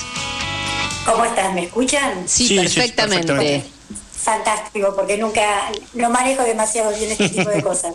no hay problema. Un detalle, eh, yo no me recibí con el Cordobazo, me recibí en el 76. Ah, mira. Con el Cordobazo entré a la Ah, bueno, arrancaste a estudiar durante el Cordobazo. Es esa Empecé durante el Cordobazo, que no fue menor, ¿no? Claro, no. marcó a todos muchísimo, ¿no? Tal cual en esa en esos ¿Cómo están ustedes? Bien, bien, Silvia. Muy bien, con esta digamos esta sensación, ¿no? de haber visto la película de, de Anaí Carballido Marzá, eh, antes de ingresar en esto de la película, a mí me gustaría saber eh, cómo fue, bueno, yo tengo hermanos también, ¿no? Y cómo fue esta vida de hermanas previo a esta situación que lleva al inicio de la película, ¿no? O a la, a la inspiración de la película, ¿no? ¿Cómo fue esa familia, esa familia Ollero? Bueno, fue una familia muy feliz, digamos. Yo tuve la suerte de vivir en una casa muy grande, donde en el piso de abajo vivían mis tíos y mis abuelos. Y bueno, eh, nosotros éramos dos hermanas con nuestros padres. Este, y bueno, nada, bien, una familia muy politizada, eh, muy interesada por todo lo que sucedía en el país, este, pero además en un barrio tranquilo, o sea que con muchos amigos, este, hasta que siguen siendo, ¿no? Hasta esta época. Y bueno, nada, eh, la militancia era una cosa más o menos normal en la adolescencia. Inés la tomó con toda la energía. Y bueno, ¿qué les puedo decir? Después fue la catástrofe, pero digamos, no era algo que nos sorprendía del todo, ¿no? Claro, claro. No, el alcance, lo que sí nos sorprendió fue el alcance de, lo que hicieron. Exactamente. Y, y, tu papá, César Ollero, que es quien también el gran protagonista de esta, de esta historia. Eh, ¿Cómo lo veías como ese padre, ¿no? Que, que, de alguna manera te iba inculcando? Porque en realidad a veces uno no dice, bueno, no tenés que hacer esto, no hagas aquello, sino que la acción de, las personas como como progenitores o como padres, por decirlo de alguna manera más concreta, es lo que eh, hace que nosotros sigamos o no ciertos ejemplos, ¿no? Que hagamos lo que hicieron ellos o lo que hacen ellos. ¿Cómo, cómo fue eso? Bueno, yo lo, comento un poco en la película, que en casa había un poco una dualidad. Eh, mi papá es una que ha venido a los dos años de España y cuando fue, digamos, eran gente muy humilde, cuando fue la guerra civil española tomó bueno, una participación muy, muy activa se hizo comunista, estuvo torturado, trabajaba en una fábrica que servía para el ejército alemán, la clona de Villa del Parque, y de ahí fue secuestrado, eh, no es un desaparecido de casualidad porque lo ven unos obreros gráficos en la famosa sección especial, y de ahí pasa al departamento de policía y estuvo un año detenido Martín García. ¿Esto bajo qué este, gobierno, eh, Silvia? ¿Perdón? ¿Bajo qué gobierno le pasó esto a tu papá? Eh, bueno, yo no recuerdo, qué sé yo. Eh, fue en la época durante la Segunda Guerra Mundial. Ajá. Eh, si él lo hubiera, si hubiera ganado Hitler, lo hubieran deportado a España. Mm. Pero bueno, por suerte no fue así. Y bueno, nada, después, tiempo después, dejó la militancia. por algunas, digamos, no estaba muy de acuerdo con algunas actitudes en ese momento, pero bueno, siempre su corazoncito estuvo por ese lado y se dedicó, en realidad primero, bueno, pues una panadería con mis abuelos, que mi abuelo era panadero, y después este, se hizo industrial, empezó de a poco y llegó muy grande, porque tenía unas heladeras que en ese momento eran bastante conocidas, Turena, después unas motos, motos de Huelche, que la hizo bastante famosa el, escritor Osvaldo Soriano, porque tenía y bueno, nada, toda una vida hizo de todo mi viejo. Realmente tuvo, tenía mucho entusiasmo con cada cosa que emprendía, ¿no? Y optimismo. Y bueno, nada, eh, me perdí un poco en la pregunta. No, no, era, era, sobre la influencia de tu padre y contar la historia de, don César, ¿no? Ah, Pero este, creo que quieras contar. por un, también por un lado, seguramente tenía miedo de que nosotros nos involucráramos en la política por lo que le había pasado, pero por el otro lado nos contaba todo con lujo de detalle, toda su historia de vida y de los compañeros y qué sé yo. Entonces, bueno, era como nada, era lógico, este, Inés primero, que tomara la, militancia como, un apostolado, te diría, porque realmente la sentía de alma, ¿no? Sí. Claro que sí. Este, y Silvia, bueno, de hecho nos hemos conocido en circunstancias que tienen que ver con esto, como fue la, la, colocación de la, de la baldosa allá en, Avenida Constituyentes hace, hace algunos años ya. Este, eh, exactamente. Y este Digo, la película intenta recuperar no solo a Inés como, como figura, como militante, sino también lo, que es la lucha de toda una familia, de tu padre, de ustedes. Eh, ¿Qué importancia le das al hecho ese hoy, digamos, de, hablar de lo que le ha costado a la sociedad argentina, a las familias víctimas de la dictadura, más allá de que toda la Argentina fue víctima de la dictadura, digamos, pero decir claramente a las familias que tuvieron una persona desaparecida, como es el caso de Inés, militante de la FED, estudiante universitaria? Este, ¿Por qué te parece importante hoy? Primero que no ha pasado. sigue pasando. digamos. Eso es- está absolutamente vigente. Este, con, si vos te, te ha sucedido una cosa así, digamos, más a la que sucedió para la gente, digamos, que vivió esas circunstancias, este, esto no terminó. Muy por el contrario, todavía falta mucho por saber. Y si no investigamos en ese sentido, corremos algunos riesgos, ¿viste? Porque, bueno, por ejemplo, que se tiene muy poca información sobre lo que se hizo. Debe haber en algún lado archivos que cuentan qué pasó. El tema es que hay que abrirlos, de alguna manera. Claro. Este, yo no sé si con esta película, yo un poco, como mi papá tomó un- la lucha, digamos, por la búsqueda de mi hermana con tanta energía y en distintas, en distintos lugares, qué sé yo, por ejemplo, estuvo en la Comisión Interamericana de Derechos Humanos, no sé si ustedes lo sabían, Sí, sí, en sí. el año 79, y el caso de mi hermana, hasta el mismo gobierno lo tomaba como un ejemplo de lo que había hecho la justicia. Sí, sí, de hecho este fue uno de los eh, habeas corpus que pudo avanzar un poco a través de, de la actividad del, del abogado. Bastante, sí. Sí, sí, sí, claro. Pero avanzar un poco quiero decir eh, en el sentido de que los, los habeas corpus hasta ese momento eran totalmente negados, digamos, y este fue un, un habeas corpus que exigió al, a la cúpula militar que dé informaciones, obra, bueno, de, de ustedes como familia y de la acción del abogado Jaime Nuger específicamente y que el, el que intervino así fue el juez Zaffaroni, ¿no? Sí. Sí, está bien que nombraste a Jimmy, a Jaime Nuger, ¿no? Porque realmente él, él, él vino por la liga, digamos. Ah, sí, sí, sí, así es. Ya que estamos en la radio de ustedes, vamos a enfocar un poco por ahí. Eh, mi papá siempre hablaba de la liga con mucho cariño, porque era la única, digamos, estamento en su época que hacía algo por los presos políticos. Eso era así.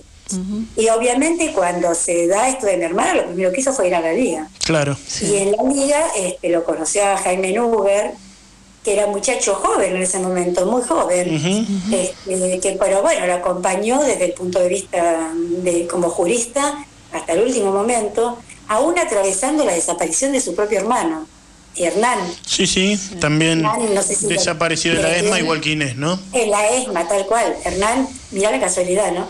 Este, cuando él ingresó en el 69, hizo conmigo el ingreso exactas. Ah, mira vos. Y yo me acuerdo de él, porque ese- nos recibía la policía de civil en ese momento en exactas, a pesar de que era el gobierno de. Bueno, el fin del gobierno Ganian. No, sí, sí, claro, se me había caydo con, con el cordobazo del gobierno. Este, y al final se paraba delante de una aula gigantesca y se ponía a hablar. Yo no lo conocía en ese momento. ¿eh? Y a nosotros nos daba hasta miedo, porque era tremendo, realmente muy enérgico en, en sus manifestaciones. Y después el, el, re- el decano de Sactas, que era un refascista, Sardini, lo termina echando y, a- y se pasa a arquitectura. Y bueno, nada, hace tuvo una vida, digamos, de militancia, tuvo un accidente muy grande, poco antes de recibirse lo dejó paralítico. Y bueno, lo que les comentaba, es, estando Jaime Nuber como abogado de la, casa, de la, la causa de Inés, este, se lo, lle- se- lo secuestran a, a Hernán, paralítico, en silla de ruedas. Este, así que, bueno, no, mi más querido recuerdo para, para Jimmy, para Jaime Nuber, este, que acompañó realmente a mi papá en todo lo que hizo, ¿no? Sí. ¿Y qué extrañas hoy de Inés y de tu papá, Silvia?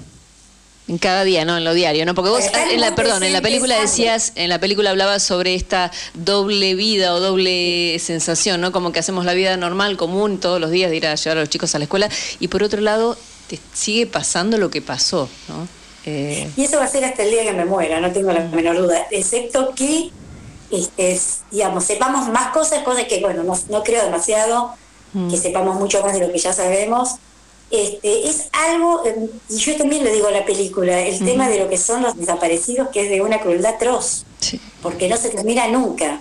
Vos no, no tenés un muerto que le lleves o no flores, digamos, Sí. de algo concreto. Incluso muchos, eh, gente, digamos, muchos familiares que han tenido desaparecidos tuvieron la posibilidad después, digamos, de encontrarlos, sus huesos o, digamos, encontrar su historia. No fue el caso nuestro, que te aseguro que lo esperamos hasta hace poco, viste que con el equipo de antropología forense, que es una maravilla realmente lo que ha hecho. Pero bueno, en el caso nuestro no la encontramos en Inés, que hubiera estado bueno en cuanto a sanar nuestras propias heridas, ¿no? Este, y es lo que yo decía, vos haces una vida normal, seguís trabajando, seguís estudiando, seguís con tus hijos. Este, mi papá contagiaba su optimismo, a pesar de que pobre, se quebraba va- varias veces porque fue durísimo todo lo que pasó ahí. Pero mira, te doy un detalle. Uno de mis hijos dice, me faltó decir, porque al final de la película se hizo un, te- un intercambio con el público, ¿no? Me faltó decir lo que era el abuelo como abuelo, ¿viste? Que lo llevaba al fútbol, al- a él, a todos los amigos. Era de Boca, pero llevaba a ver a River porque ellos eran de River. Las, las llevaba a todos lados, súper con pinche, eh, queridísimo. De hecho, los amigos de mis hijos me mandan cosas como me hubiera gustado tenerlo a tu viejo de abuelo, por Mm. decirte algo. Y ese temple, de alguna manera, a algo te llega. Yo no tengo ese carácter tan maravilloso, pero algo me toca, como para, bueno, con Lois o Luis Pérez Leira, que somos amigos de la adolescencia, porque era novecito de Inés, decir, este, bueno, hagamos algo, ¿no? Para que esto no quede tan en el olvido. Luis Pérez Leira, recordemos, dirigente del Partido Comunista, radicado en España, en Galicia hace muchísimos años, militante del movimiento obrero eh, gallego. Eh, Silvia, antes de darle la última pregunta a Marian, se me ocurre a mí, tiene que ver con la primera que hice, que me parece algo muy importante, sobre todo esto de en este momento, ¿no? Hoy vemos este actos negacionistas políticos que ponen en cuestión el número de, de desaparecidos, este, afectaciones a la memoria, ataques a desaparecidos simbólicos, como es el caso de Rodolfo Walsh. Este, ¿Sentís que la película de algún modo va a, combat- a combatir esto? ¿Sentís que en términos de memoria es una buena herramienta que tiene el movimiento popular para enfrentarse a este discurso sí. negacionista? Creo que sí, sí, sí, absolutamente. Absolutamente, porque para las generaciones nuevas eh, no han visto esa situación. Una cosa es que se los cuenten o que lean algo, más que en esta época no se está dando eh, la lucha por los derechos humanos como fue hace unos años en los colegios y ese tipo de cosas. Entonces alguien tiene que contar lo que pasó. Y eh, creo que la película, digamos, me parece muy importante que se difunda en ese sentido. Este, creo que sí, es un granito de arena más en la lucha por, por esclarecer qué es lo que ha pasado y, y fundamentalmente para mantener la memoria viva. Esto no pasó, sigue pasando en distintos estamentos, en distintas situaciones, con las mujeres, con los humildes, con un montón, digamos, de personas, fíjate lo de Milagro, y bueno, tendría que- 200 horas para hablar, pero este, creo que sí, creo que ese fue el sentido y espero que- que así sea. Así es, el oficio de buscar a Inés es el nombre de la película de la que estamos hablando con Silvio Ollero, que también en cierta forma es protagonista, ¿no? Porque obviamente es la hermana de Inés y es la hija de César Ollero quien eh, no sesgó en su, su interés y su, su búsqueda de, de, su hija, ¿no? De Inés, precisamente quien desapareció el mismo día, un 19 de julio de 1977 y su papá había vuelto un 19 de julio de 1945, ¿no? Lo habían liberado, Liberado. De, Martí García. Sí, sí. Exactamente. Silvio Ollero, un placer, un gusto saludarte y charlar con vos en esta tarde de, de, sábado. Eh, te invitamos a escuchar también el tráiler de la película en un momento nada más, pero queremos comentarles que eh, va, est- está ya desde hace unos días en la plataforma Quinoa TV. En esa, en esa plataforma se puede ver la película que es de Anaí Carballido Marzá. Eh, agradecemos a Cintia Sabat también por, esta, por este aporte. Muchísimas gracias, Silvia. Un gusto saludarte. Bueno, muchas gracias a ustedes.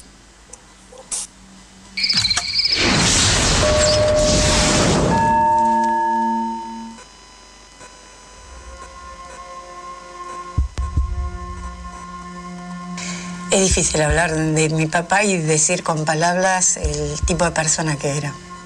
Nos daba mucha libertad, pero a la vez nos contaba todas sus historias y por el otro lado trataba, digamos, de, entre comillas, a política. Mi casa nunca fue política, siempre fue recontra política. Por un lado no se metan, qué sé yo, y por el otro lado bajando información permanentemente. De alguna forma él se sentía responsable después con eso. Llama al estrado a César Ollero. Su nombre y apellido, César Olviero. Edad, 65 años. Estado civil, casado. Ocupación, industrial. ¿Es usted pariente, amigo o enemigo de los ex comandantes procesados? No, señor. ¿Es usted padre de Inés Olledo? Sí, señor.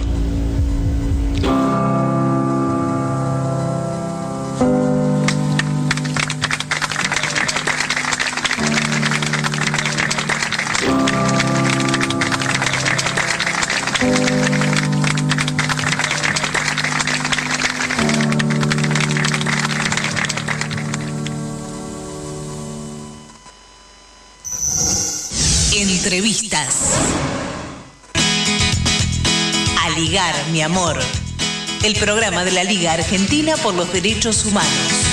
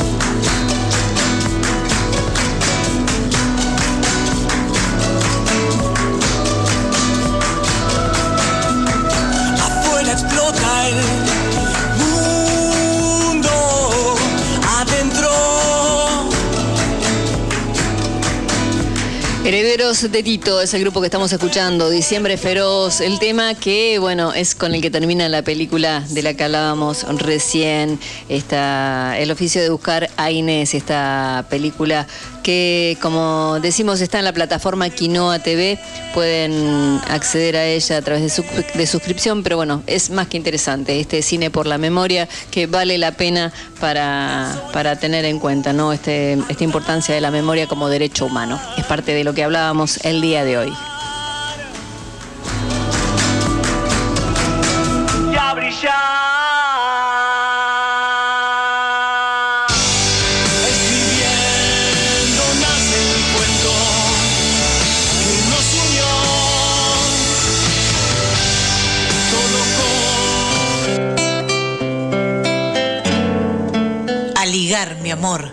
Por la patria grande que soñaron los, los 30.000.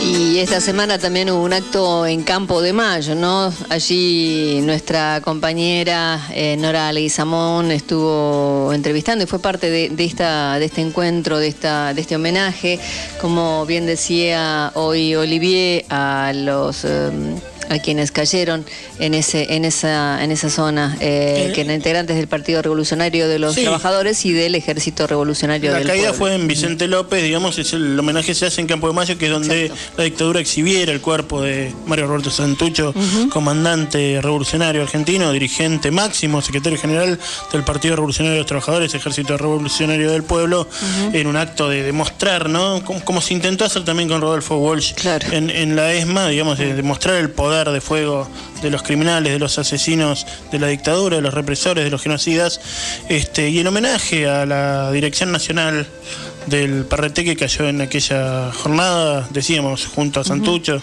fueron atrapados, apresados y violentamente reprimidos y baleados. Este, otros dirigentes del PRT como eran Benito Urteaga y Domingo Mena y las parejas, Silvia Delfino, la, la compañera de Santucho, y este Ana Lanciloto, la, Lanciloto. compañe- la compañera de Domingo Mena. Exactamente. Vamos a compartir con ustedes los distintos testimonios que recabó Nora Leguizamón. Uno de ellos es el de Iris Avellaneda, la presidenta de la Liga Argentina por los Derechos Humanos. La escuchamos. Iris, unas palabras para la radio, para ligar mi amor. Eh, estamos nuevamente aquí en Campo de Mayo haciéndole un homenaje a Santucho y a los compañeros caídos en Villa Martelli. ¿Cómo estás? Gracias, como siempre, Bien, Iris. buen día, buen día, compañero. Bueno, estamos acá nuevamente en el campito para poder homenajear a estos compañeros que han caído, que son, que era la, la dirección del PRT. Y bueno, y de paso también homenajear a los compañeros que también trabajaron en Tensa, que eran cuatro compañeros del ERO y PRT. O sea que nosotros estamos eh, no solamente eh, haciendo acto individual, como han dicho algunos, que, que el acto del negrito siempre ha sido muy individual, al contrario, porque el negrito era un adolescente y que representaba a todos los caídos, todos los compañeros que estuvieron acá en Campo de Mayo. Y nosotros, yo como presidenta, sigo ese lema y homenajeamos acá a nuestros queridos, porque han sido seres humanos aunque hayan tenido su, ide- su ideología política, son seres humanos y han caído por un país mejor. Así que bueno, los recordamos con amor y con mucho cariño y seguimos militando para que esto nunca más ocurra lo que ocurrió en Campo de Mayo. Así que hasta la victoria siempre.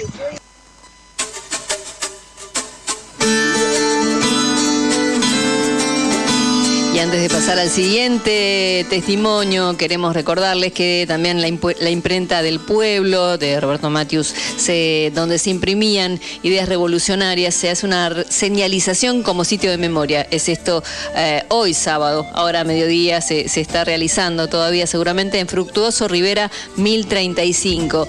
Esta casa donde se decía que no se deben matar las ideas, no se matan. En 2019 en el barrio Observatorio de la ciudad de Córdoba se encontró una bóveda subterránea entre 8 y 10 metros de profundidad, en la cual eh, se supo, supo funcionar esta imprenta clandestina del PRT, el Partido Revolucionario de los Trabajadores y el Ejército Revolucionario del Pueblo, entre los años 73 y 76. El 12 de julio del 76, esta casa en donde se construyó la imprenta fue allanada por un operativo militar y, y policial a cargo de Carlos Alfredo Carpani Costa demoraron tanto en encontrar la imprenta. Fue muy difícil hallarla hasta que, bueno, se, se- se propusieron ingresar y lo, y lo lograron y, bueno, hicieron pelota.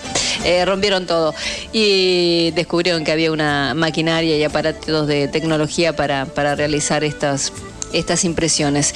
Y en 2019 recuperamos el lugar y nos reencontramos con la historia de aquellos compañeros y su labor por darle luz a un faro de difusión de ideas. Es un triunfo para la memoria, la verdad y la justicia de esa generación y sobre todo una gran oportunidad para la nuestra, dicen, ¿no? El volver a habitar esa edificación que es hacer memoria por los 30.400 compañeros desaparecidos eh, con su proyecto socialista presente hasta la victoria siempre, es lo que dicen eh, también para hacer esta señalización allí, reitero, en, Córdoba, en Fructuoso Rivera 1035. Y seguimos compartiendo con ustedes los testimonios de este viernes que recabó Nora Leguizamón allí en Campo de Mayo. Es el turno de Ulises Casellas, quien fue integrante del PRTR. Nos encontramos con Ulises Casellas, él es, eh, fue parte sí, del PRT ERP y en un homenaje a Santucho, a Roberto Santucho, estamos acá en Campo de Mayo. ¿Qué, nos podés decir Ulises eh, en este día recordando a todos los compañeros y compañeras? Bueno, es un momento histórico para mí porque es la primera vez que vengo acá, estoy muy emocionado, tengo un poco de ataque de pánico también. Y bueno, recordar a todos estos compañeros luchadores eh, luchando por el socialismo. Y, bueno, eh, los héroes caídos en Martelli también, Santucho, Urteaga, Mena, Lanciloto, Delfino, Gertel, eh, no sé si me olvido de alguien más, pero todos los los 30.000 desaparecidos también, los caídos acá en Campo de Mayo. Eh, honor y gloria a ellos y hasta la victoria siempre, compañeros. Vamos a seguir luchando y venceremos, vamos a vencer.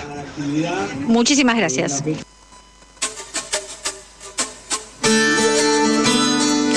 Y antes de, seguir escuchando los audios que consiguió nuestra compañera Nor- Norita Leizamón, también traer a la memoria otro, otro acto del que hemos hablado en este programa y que comparte el día luctuoso, ¿no? Como fue la caída de los compañeros de la Dirección Nacional del PRTERP. Este, fue el 19 de julio, también el día del secuestro de Inés. Este, el recuerdo de la de la masacre de Napalpí, un hecho que ocurrió hace 98 años, en el que policías, gendarmes y colonos fusilaron a miembros de comunidades Com y Mocoit que se encontraban protestando desde hace unos días, un acto milenarista, un acto religioso político, por condiciones de trabajo, de vida, en la reducción de Napalpí que funcionaba desde 1911 y que fue una de las herramientas que utilizó la, cons- la construcción del Estado Nacional para dominar, someter y, y violar los derechos humanos de los pueblos originarios.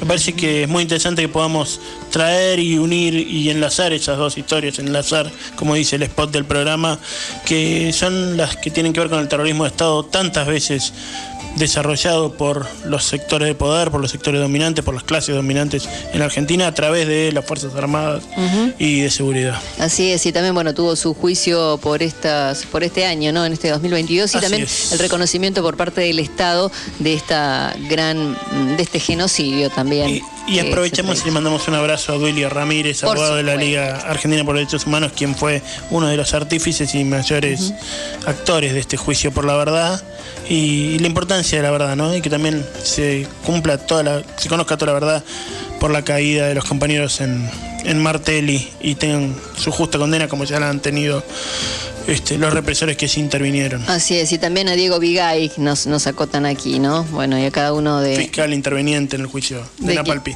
De quienes participaron de, este juicio, ¿no? Y de, los que han difundido también, eso es importante, porque si no hay difusión no, no se conoce casi nada, eso es importante. Bueno, hablando de importancia, vamos a escuchar nuevamente a, Nora Leguizamón presentando al siguiente testimonio, el de Guillermo López, médico biólogo molecular, quien fue también integrante del Partido Revolucionario de los Trabajadores y el ERP. Estamos con Guillermo López aquí en el Campito, Campo de Mayo. Él es médico, eh, biólogo molecular, él estuvo dentro del PRTERP y eh, estamos haciendo un homenaje al comandante Santucho y a los caídos en Villa Martelli. Eh, gracias por este, este tiempo, este espacio. Antes de empezar el acto, ¿qué podés decirnos, eh, Guillermo?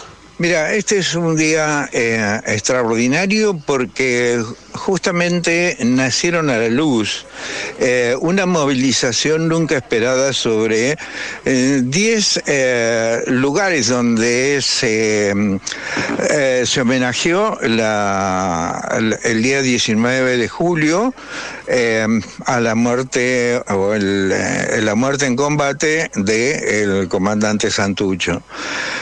Entonces esto nos hace aparecer por primera vez casi, digamos así, eh, a la luz de eh, la visión común de la gente y comienza a tener una interpretación distinta. Y a la vez este, surgen otras voces que estuvieron a cargo de Aldor del Rico llamando a una rebelión de parte de los eh, ejércitos, lo que está significando de que este, ellos se preparan y si nosotros no estamos preparados eh, políticamente para enfrentar estas situaciones, lo más probable es que eh, la derecha instale una dictadura de tal manera que eh, no van a matar tirando gente al mar, la van a matar por inanición, por incapacidad para funcionar en la condición de trabajo, porque van a estar desnutridos, porque van a estar ignorantes absolutos de la eh, incorporación hacia la mano de obra desocupada u ocupada. Entonces todo eso, eh, casi tertulianamente, podemos hablar en claro que hay dos alternativas o te dejas vencer otra vez de nuevo, pisotear más que vencer, eh, porque vencido estamos, eh, pisotear de nuevo o eh, volvemos a actuar de nuevo en conjunto en la defensa de los intereses del pueblo argentino. Y nosotros cuando decimos la defensa del pueblo argentino es la identidad de las multinaciones que, que la componen al Estado argentino y que representan la idea y el concepto profundo de nuestra historia. Por lo tanto, eh, no reconocer la historia en todas sus partes es una manera de eh, ignorar lo que pasa hoy. El que no conoce historia no puede reconocer qué sucede en este momento y es capaz tranquilamente de ir y votar a Macri aunque no haya recibido ningún beneficio o en última instancia haya sido destruida toda su naturaleza. Muchísimas gracias. Somos la Liga. 30.000 razones para no bajar los brazos.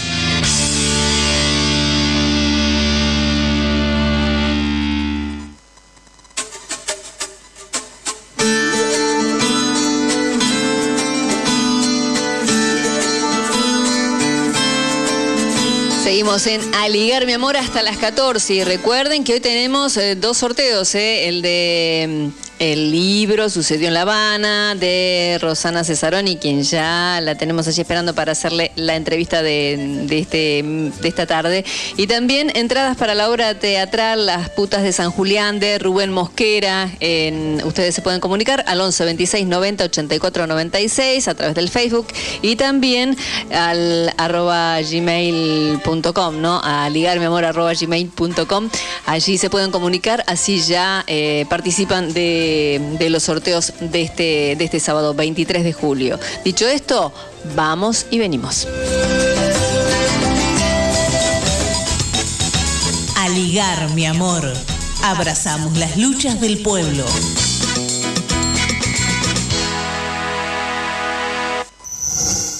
Entrevistas. Y como lo decíamos, ¿no? La autora del libro que sorteamos este sábado, eh, ella es Rosana Cesaroni, ella es docente, escritora y por supuesto la autora de Sucedió en La Habana, historias que no son cuento, con ilustraciones de Vero Cobar.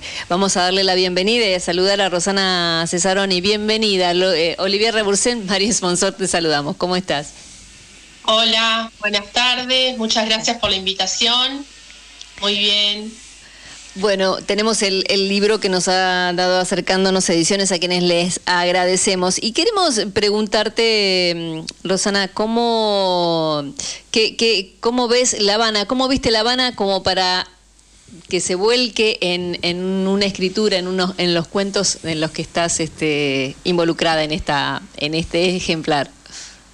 Bueno, en primer lugar quisiera recordar a Olga Manrique, una gran amiga, trabajadora de la Liga, eh, así que quiero traerla a la memoria a Olga, a quien eh, queremos mucho, ¿no? Y recordamos mucho también. Claro que Digo, sí. haciendo lazo con esto que ustedes eh, estaba, estuvieron hablando durante todo el programa, el territorio de la memoria, ¿no? Y la disputa por esa memoria y lo que siempre vamos a recordar y y lo que vamos a defender, ¿no? Como militantes eh, de los derechos humanos eh, y, y, por supuesto, eh, posicionados, ¿no? En conocer nuestra historia, no, no repetir tramos tan dolorosos, ¿no?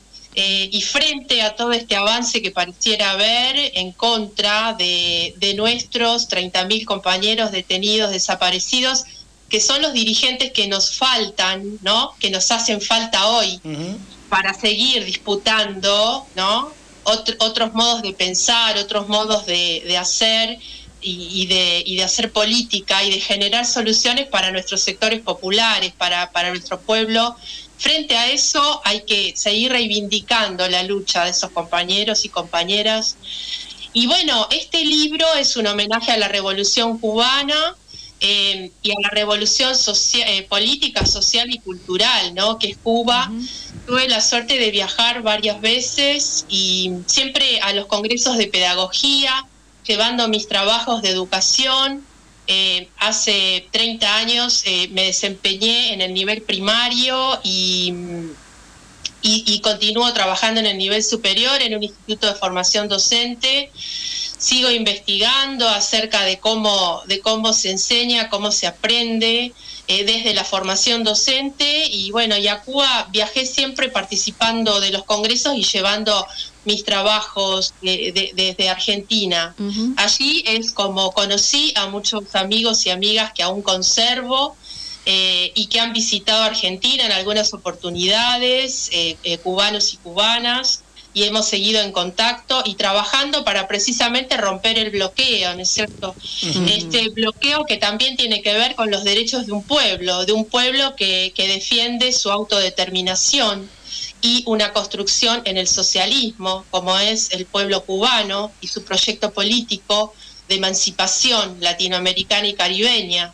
Y a eso había que venir a contarlo, ¿no? Después de cada viaje en algunas oportunidades escribí columnas de opinión en el diario local de donde vivo, otras veces eh, escribí libros de poemas y otras veces, como en este caso, escribí un libro de cuentos desde la ficción en donde eh, retrato a personajes habaneros de los diferentes barrios de La Habana.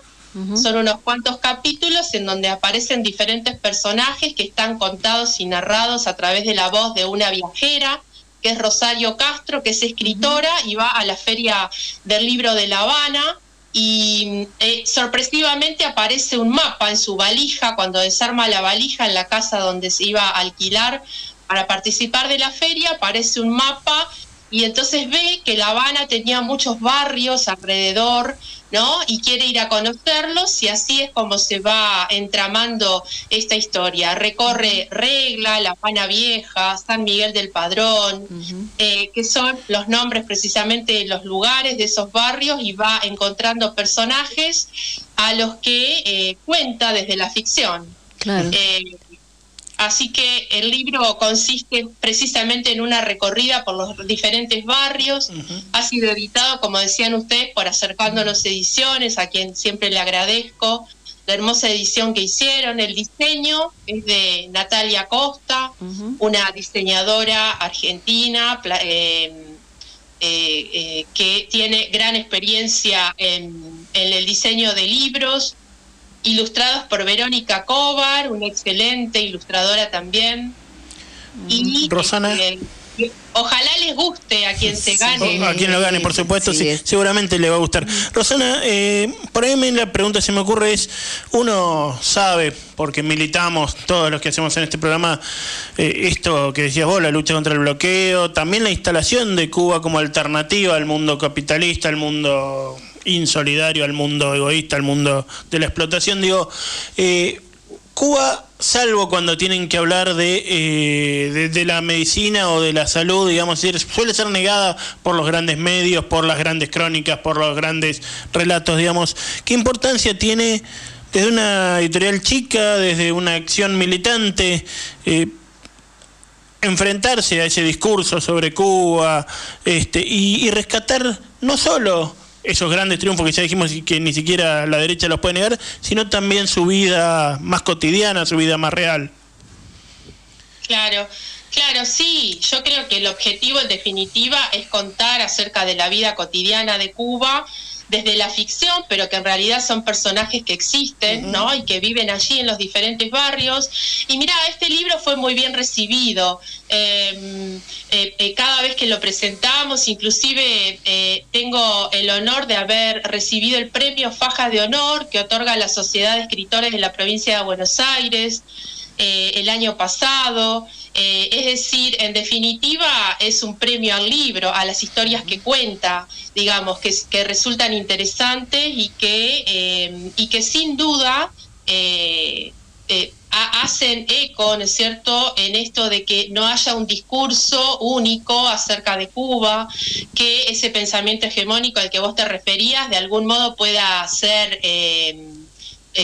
lo, podamos romper, lo podamos perforar, por decir de algún modo, y contar acerca del pueblo cubano, ¿no? De la cubanía, en definitiva, de cómo son ellos, de cómo resuelven sus cuestiones, de qué cosas les preocupan, ¿no? Eh, con qué cosas son felices. Eh, bueno, de todo eso se trata el libro, ¿no? Y sobre todo de, bueno, de, seguir construyendo la integración entre nuestros pueblos. porque también el libro fue presentado allá, por ejemplo, en la Casa Cultural del Alba de La Habana, en donde se encuentra la mm, persona que prologó el libro. El libro está prologado por Flor Nodal Montalvo, que es la directora de comunicación de la Casa Cultural del Alba, una institución en La Habana, en el barrio del Vedado, en donde eh, trabaja por la integración de los pueblos del ALBA, ¿no? De manera que el libro también tuvo trascendencia allí en Cuba, que bueno, por motivos de la pandemia no pudimos ir a presentarlo a la feria presencialmente, pero tal vez haya alguna oportunidad en el futuro. El libro ha sido muy bien recibido allí y también aquí en Argentina. Eh, y bueno, para, para mí es un gran placer eh, poder contar estas historias eh, y que se conozcan ¿no? Eh, este, los barrios, que se conozca Cuba, que se conozca más a la revolución mm. y que se conozca más eh, la lucha de este pueblo heroico. Inclusive el libro tiene también un cuento que es un homenaje al Che, cuenta de un, de un museo que, que funciona en una casa en una casa particular, a donde la mm. familia atiende a todos los que quieren entrar a ver el museo porque está repleto de objetos eh, del Che, de, fotos y de objetos que tiene que ver con, con esa temática, ¿no? Y, es increíble, pero la, familia vive dentro de esa casa, no es un museo que se abre y se cierra y se van los empleados. Cosas de los cubanos. Cosas de los cubanos. Sí, de algunos lugares. Cosas de cubanos. Claro. Rosana, bueno, es un homenaje a, nuestro compatriota, ¿no? También. Exactamente. Y desde tu lugar de docente, Rosana, eh, no sé, no puedo evitar preguntarte por el tema de la educación. ¿Qué hay en común o qué, qué, nos diferencia? Eh, o qué nos falta, o qué falta, eh, en, cuanto a educación entre el Cuba y nuestro país. ¿Qué, ¿Cuál es la materia pendiente, ¿no? Que, que ves que como para poder equiparar para arriba, ¿no? Por decirlo de alguna manera. Sí, yo creo que la clave está en los maestros, o sea, la clave somos nosotros, los educadores. Los maestros en Cuba, los profes, están todo el tiempo ahí, ahí, ahí, enseñando su, su historia, enseñando la revolución, enseñando sobre sus héroes. Yo una vez visité una escuela en Cuba y fui a un curso de sexto año. Y entonces yo estaba ahí, la maestra por supuesto me dio la bienvenida y les dijo, esta es la compañera de Argentina, le dijo a los niños, ¿no? Y entonces uno se levantó del lugar a donde estaba eh, sentado y me agarró de la mano y me llevó a un mapa del continente americano y me dijo, mira, aquí, y me señala, ah. se dieron el abrazo Bolívar y San Martín. Entonces yo me quedé asombrada porque él conocía muchísimo, ¿no? De la historia de América Latina. Y yo creo que a nosotros nos falta un poco este, estar, no sé, más atentos a esas cosas. Eh, yo no quiero ser crítica con los docentes, pero bueno, esto va a sonar un poco crítico, pero me parece que también el tema de los derechos humanos y la disputa por la memoria la tenemos que dar fuertemente en las aulas, porque las políticas públicas están, existen. Tenemos que usar esa herramienta a fondo, no, tener miedo, comprometernos, poner el cuerpo, porque nuestros compañeros lo hicieron, eh, y, y, nos- y- y eso no puede haber sido en vano. Entonces, eh, digo, más allá de que, bueno, eh, digamos, hay muchas diferencias entre ambos países y no podríamos eh, eh, tampoco traspolar nada de lo que ocurre en otro lado a nuestro país. Pero yo creo que la clave, me parece, somos las y los educadores, sin duda, nuestro compromiso. Va por ahí entonces. Con nuestro pueblo, sí. Bueno, qué bueno que conocemos un par, por lo menos que, que trabajan por eso, ¿no? Conozco por lo menos varios, eso es importante y por lo menos a mí me da, me da cierta tranquilidad que en algunos casos eso sucede. Podría generalizarse un poco más, pero bueno, es una buena, una buena apuesta. Ya tenemos al ganador del libro de, de Rosana Cesaroni, Sucedió en La Habana, y es... Alejandro Abots de Vicente López. Te hacemos partícipe de este sorteo, Rosana, para dedicarlo especialmente, ¿no? Felicitaciones para Alejandro, entonces, ojalá disfrute de estas historias. Y, y bueno, allí también está mi correo, me puede escribir el lector. Perfecto. Si algún momento desea hacerlo. Y agradecerles mucho a ustedes, hermoso programa. Y, y- y muchas gracias por, por haberme dado este espacio para difundir el libro, para hablar de Cuba. Eh, y por supuesto que hasta la victoria siempre venceremos. Sin duda, los pueblos siempre vencen, ¿eh? Así es, muchísimas gracias. Rosana Cesaroni, docente, escritora, autora de Sucedió en La Habana, el libro que estamos sorteando hoy y que se lleva Alejandro Abots, quien es también un, un compañero. Eh, muchísimas gracias por esta entrevista y por pasar este momento con nosotros con Alegar mi amor. Chao, gracias. Entrevistas. A ligar, mi amor. Abrazamos las luchas del pueblo.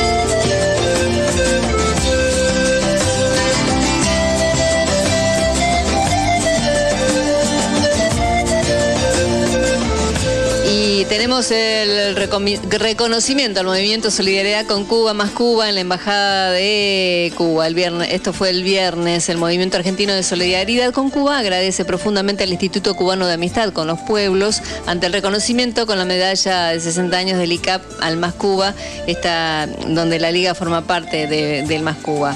Eh, después en un ratito vamos a compartir con ustedes un audio que, que tiene que ver con este tema, pero también quería comentarles una información que tiene que ver con la Casa de la Amistad que cumple su 36 aniversario el 26 de julio y este año después de una pandemia nos vamos a volver a encontrar para celebrar, vamos bien todavía, compartir y seguir sumando fuerzas. Vamos a invitarlos a todos a participar el domingo 31 de julio, ¿eh? anótense porque queda una semana todavía, 31 de julio a las 13 con empanadas, guiso de lentejas y postre. Esto es en Adolfo, Adolfo Alsina 1744. Habrá músicas invitados también, habrá rifas y mucho más. Pueden hacer sus reservas eh, avisando al correo casaargentinocubana.gmail.com casaargentinocubana.gmail.com Allí reservan eh, y si no, yo creo que pueden ir, golpear la puerta y decir, che, vengo por las empanadas, ¿cuánto hacemos? Bueno, esto es entonces el próximo domingo 31 de julio a las 13 horas. Y ahora sí, vamos con el, audio, si les parece bien, que teníamos por allí pendiente. Vamos a escuchar eh, lo expresado por Alberto Más, quien es fotoperiodista y miembro de del Club Argentino de Periodistas Amigos de Cuba, eh, en el Comité Argentino por la Libertad de los Cinco, el corresponsal de Cuba, Información TV, durante el acto que anoche se realizó en la Embajada de Cuba. Vamos a compartir con ustedes la voz de Alberto Mes. En nombre del movimiento argentino de solidaridad con Cuba, agradecemos profundamente al Instituto Cubano de Amistad con los Pueblos que haya decidido reconocer con la medalla de los 60 años del ICAP a nuestro movimiento, el Más Cuba. Argentina y Cuba tienen una extensa historia común, desde el apóstol José Martí como cónsul argentino en Nueva York, o por citar un ejemplo, cuando los acontecimientos de abril de 1948 en el llamado Bogotazo, un joven estudiante cubano llamado Fidel Castro, que participaba del Congreso de Juventudes Antiimperialistas Latinoamericanas, es salvada su vida por el embajador argentino en Colombia. Estaba Juan Domingo Perón en ese momento en el gobierno y que fue el que colaboró con el financiamiento, el financiamiento para que participara la delegación cubana en dicho evento. El Che Guevara, el Che Guevara siendo uno de los principales actores de la revolución cubana desde su incorporación allá en México, Macetti, Wolf, García Lupo, que participaron en la Fundación de Prensa Latina, maestras y maestros argentinos participando en la campaña de alfabetización, técnicos que colaboraron en las variadas especialidades que viajaron a Cuba. Compañeros que desde Rosario, recién lo nombraba el Champa, organizaron una colecta y envían un tractor en 1959 a la isla, iniciando un heterogéneo, pero bien decidido movimiento solidario. Luego se fueron conformando las casas de amistad y las multisectoriales, hasta que en el 2000 se unifican en el movimiento argentino de solidaridad con Cuba. Y Cuba apoyando a todos nuestros movimientos revolucionarios en los 60, en los 70, salvando vidas de militantes perseguidos por las dictaduras, hasta cuidando y educando a sus hijos, como fue la bautizada guardería. ¿Cómo no ser solidarios desde Argentina con la revolución cubana, con su gobierno y con su pueblo? Esta medalla de los 60 años del ICAP no solo es para el movimiento argentino de solidaridad con Cuba, es para cada una y cada uno de los anónimos solidarios de nuestro pueblo que desde sus humildes lugares, espacios sociales o simplemente desde sus casas da las gracias a esta revolución. Debemos destacar que si, nuestro movimiento recibe esta distinción es porque pertenece también a un movimiento mucho más grande en el mundo y en especial a nuestra América, donde hay naciones que seguramente merecen el mismo reconocimiento que estamos teniendo hoy aquí. Gracias al ICAP, gracias al MINREX, gracias al pueblo de Cuba por esta medalla, entregada en este marco de un nuevo aniversario del asalto al cuartel Moncada, en el Día de la Rebeldía, que realmente le cambió la vida, no solamente a Cuba, sino le cambió la vida política al mundo. Porque patria es humanidad, y como dijera el presidente Miguel Díaz Canel, el 10 de diciembre del 2019 en la Facultad de Ciencias Exactas, que lo sepan los imperialistas y los oligarcas, no hay fuerza en este mundo que pueda separar a nuestros pueblos. No hay fuerza en este mundo que pueda separar a Cuba y a Argentina. Compañeros, ¡viva Cuba! ¡Viva, viva Argentina! ¡Viva la solidaridad de los pueblos!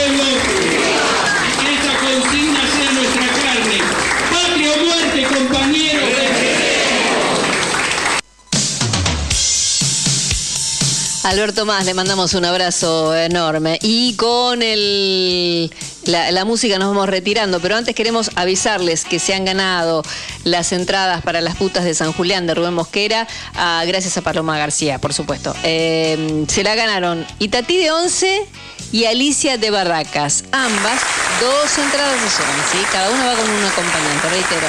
Itatí de 11 y Alicia de Barracas. Se ganaron las entradas para las putas de San Julián que se da el domingo a las 19 en la calle Corrientes y Callao. La, altura no la tengo en este momento. Felicitaciones para todos, muchísimas gracias por acompañarnos. Nos reencontraremos el próximo sábado a partir de las 12 con Aligar mi amor. Oliver Rebusen, muchísimas gracias. y a, a vos, cada una de nuestras compañeras también. Mi nombre es Marian Sponson y bueno, nos reencontramos, median- Dios mediante, el próximo sábado a partir de las 12. Gracias a todos.